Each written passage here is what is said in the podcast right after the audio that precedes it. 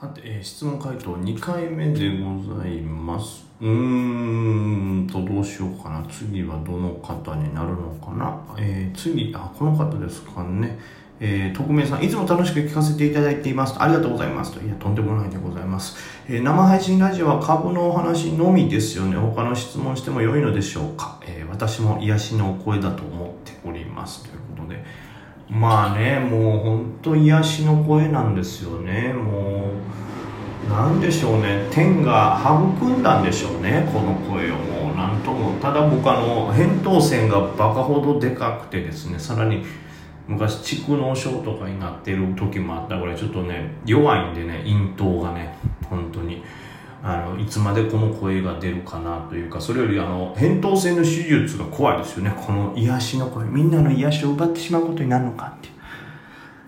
分かってるよ。もう自覚あるから寝る前またこんなこと言い過ぎたっつって落ち込むから大丈夫ですかね。えーまあその生配信ラジオですけど別に株の話じゃなくても良いと思います。さすがに生配信でね株のことを話し続けるのも結構大変というか僕ぐらいの力量だと多分ねそのちょっと調べるんでみたいなそのちょっとチャート見返しますねみたいなことになってくるんでそんなことになったらもうリズム感も悪いですからさすがにそれだけでやっていけないかなと思うんで普通の質問もねぜひぜひ株以外のことも全然聞いていただけたらと思います。もちろんこの生配信だけじゃなくてこのね、えー普通のお便りでも普通の質問株関係なくても大丈夫です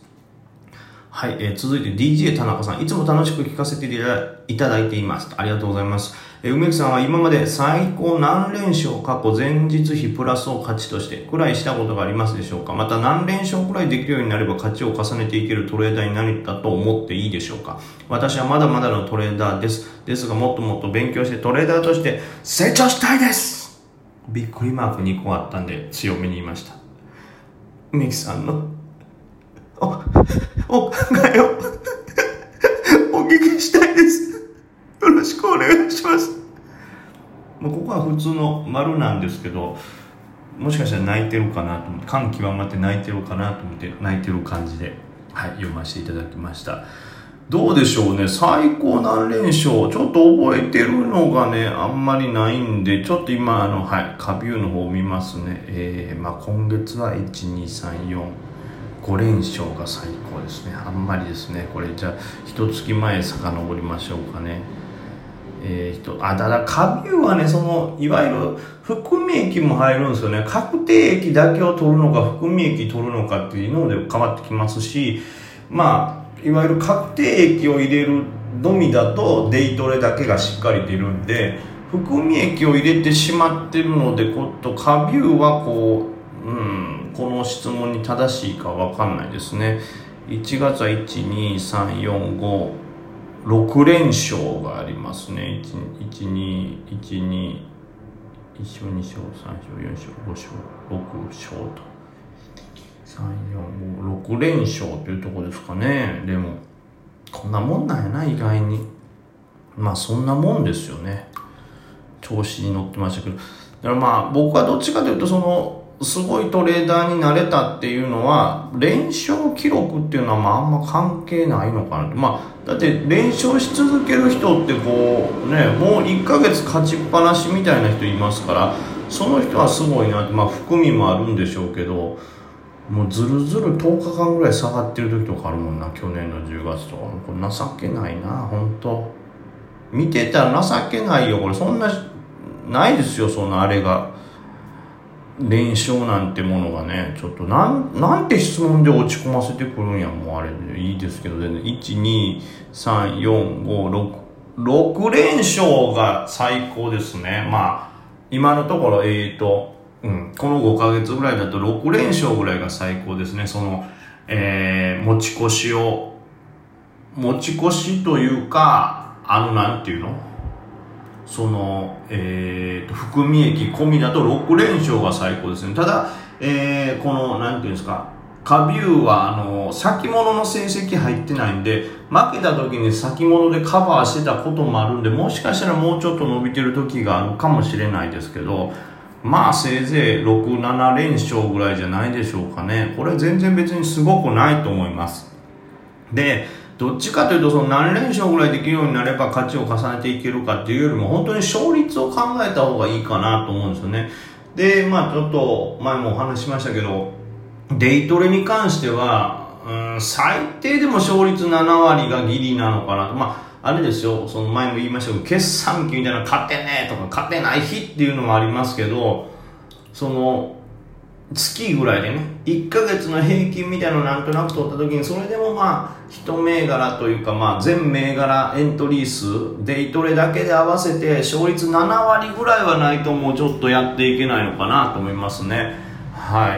い。で、まあ僕は大体7割から8割を行ったり来たりしますけど、8割から85%、8割5分があったらまあよし、7割はもうギリギリ、本来これは赤点と言ってもいいでしょうという感じですね。で、僕は目標としてはもう9割とか9割5分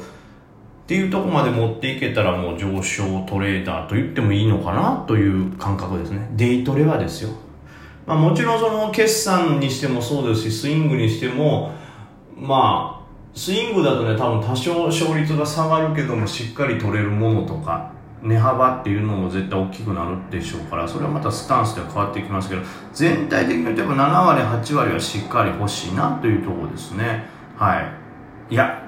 8割9割は欲しいですねで7割がギリといったところじゃないでしょうかはい。では次行きましょうか。えー、DJ 特命さん、いつも楽しく聞かせていただいてます。メイクさんは株に対して何かジンクスのようなものありますか？また今はなくても前にあったことありますか？私は水曜日にトレードするとどうしても大勝ちできないというジンクスと日々戦っておりますということで。ジンクスなんやろうね。あ、えー、っと、おしっこしない時に限って株価上がるっていうのはジンクスかな。もう離れられん、デイトレしてて、あー、看板が漏れる。もう今日もちょっと漏らしちゃったけども、その引け後、引け前ギリギリの時に急にガンと来てね。初動がバンって反応して一瞬はいもう本当に先っぽからガラ来たんですよあれはなんかじわっと広がってるみたいなあ俺の俺の損失がじわじわ広がってるよみたいなね感覚一緒です。あれはもう株の感覚に似てるんで皆さんぜひ経験してほしいですね。なんでなんでしょうねジンクス。ジンクスって難しいよね。ジンクスっていうのは何ていうの？いわゆる験担ぎですよね。ですからその験担ぎみたいなあのたまたまなんかそれが本当にエピデンスっていうんですか理由があるものなのかっていうのによってまた変わると思いますけど例えば水曜日にトレードすると大勝ちできないというジンクスはこれジンクスというよりも何か理由があるんじゃないかなっていうことをね考えてしまう曜日ごと。やっぱり僕も曜日で分けたら全然勝率が違うんですよね。でまあ当然ですけど金曜日ってスイング系の銘柄って勝率がちょっとなんてスイング系じゃないか。デイトレの特に5番なんかはなんか換算として勝率が下がったりとかっていうのはあるんですけどそれはもう単純にやっぱり金曜日ねあの5番1とかなんてちょっともうあの換算としては連休を怖がってっていうのがあるでしょうから、まあ、ただのジンクスではないなという感じ。あと月曜日も僕勝率が低いんですよ。まあ、というのもやっぱり土日で材料が出すぎて、えー、デイの資金が散るから戦いに行くみたいな。意外にジンクスだと思ってる中に何かね、あの、ジンクスじゃないものがあるんじゃないかなと思いますし、多分匿名さんはそんなこと特に気づいてると思います。はい。なんで、そのね、僕のために隙がある質問してくれてありがとうございます、本当に。なんですけど、だ難しいよね、そのもう、ジンクスじゃない気がするけども、自分の中にあとジンクスってないの、あ そう、本当にジンクスで言うと、夜イベント、なんかイベントした時に限ってなんかその日昼買った銘柄が張り付くみたいな、爆上げするみたいな。多分3回イベントやったら3回ともそうやったんじゃないですかね。それはちょっと驚きですね。あれはジンクスとたまたまとしか言えないと思いますけど。あとなんかその、新幹線に乗ってるというか、まあ仕事に、仕事してる時もそうですけど、もうこれみんな感じてるんじゃないですかね。自分が見れない時に限って自分が触ってそうな銘柄で、大きな S だと張り付きが出るみたいな。そういうのはありますけどね。ほんま。それだけ。だからジンクスってあんま考えないですけど、だから改めて考えたらなんか出るかもしれないですね。じゃあ続いて、立ち直りの俳優志望さん、えー、梅木さん、えー、テスト応援ありがとうございました。ツンデレっぽい応援の解説に梅木さんらしさを感じました。いえいえ、とんでもないひねくれてしまってしまってますしまってしまってますんですえー、テストはまだですが、えー、提出期限が伸びたりして梅木さんのパワーが効いてますもう俺絶対関係ないけどね提出期限伸びてるとかはいでところで最近最小単元でのデイトレが運のおかげでコツコツ勝ちを重ね1日数千円くらいずつ増えています。ただやはり勉強不足なのは明らかなのでトレーダーの方のブログなどを見ているのですが梅木さんが個人的に読んで参考になったブログなどありますかと、えー、大物凄腕トレーダーの方々は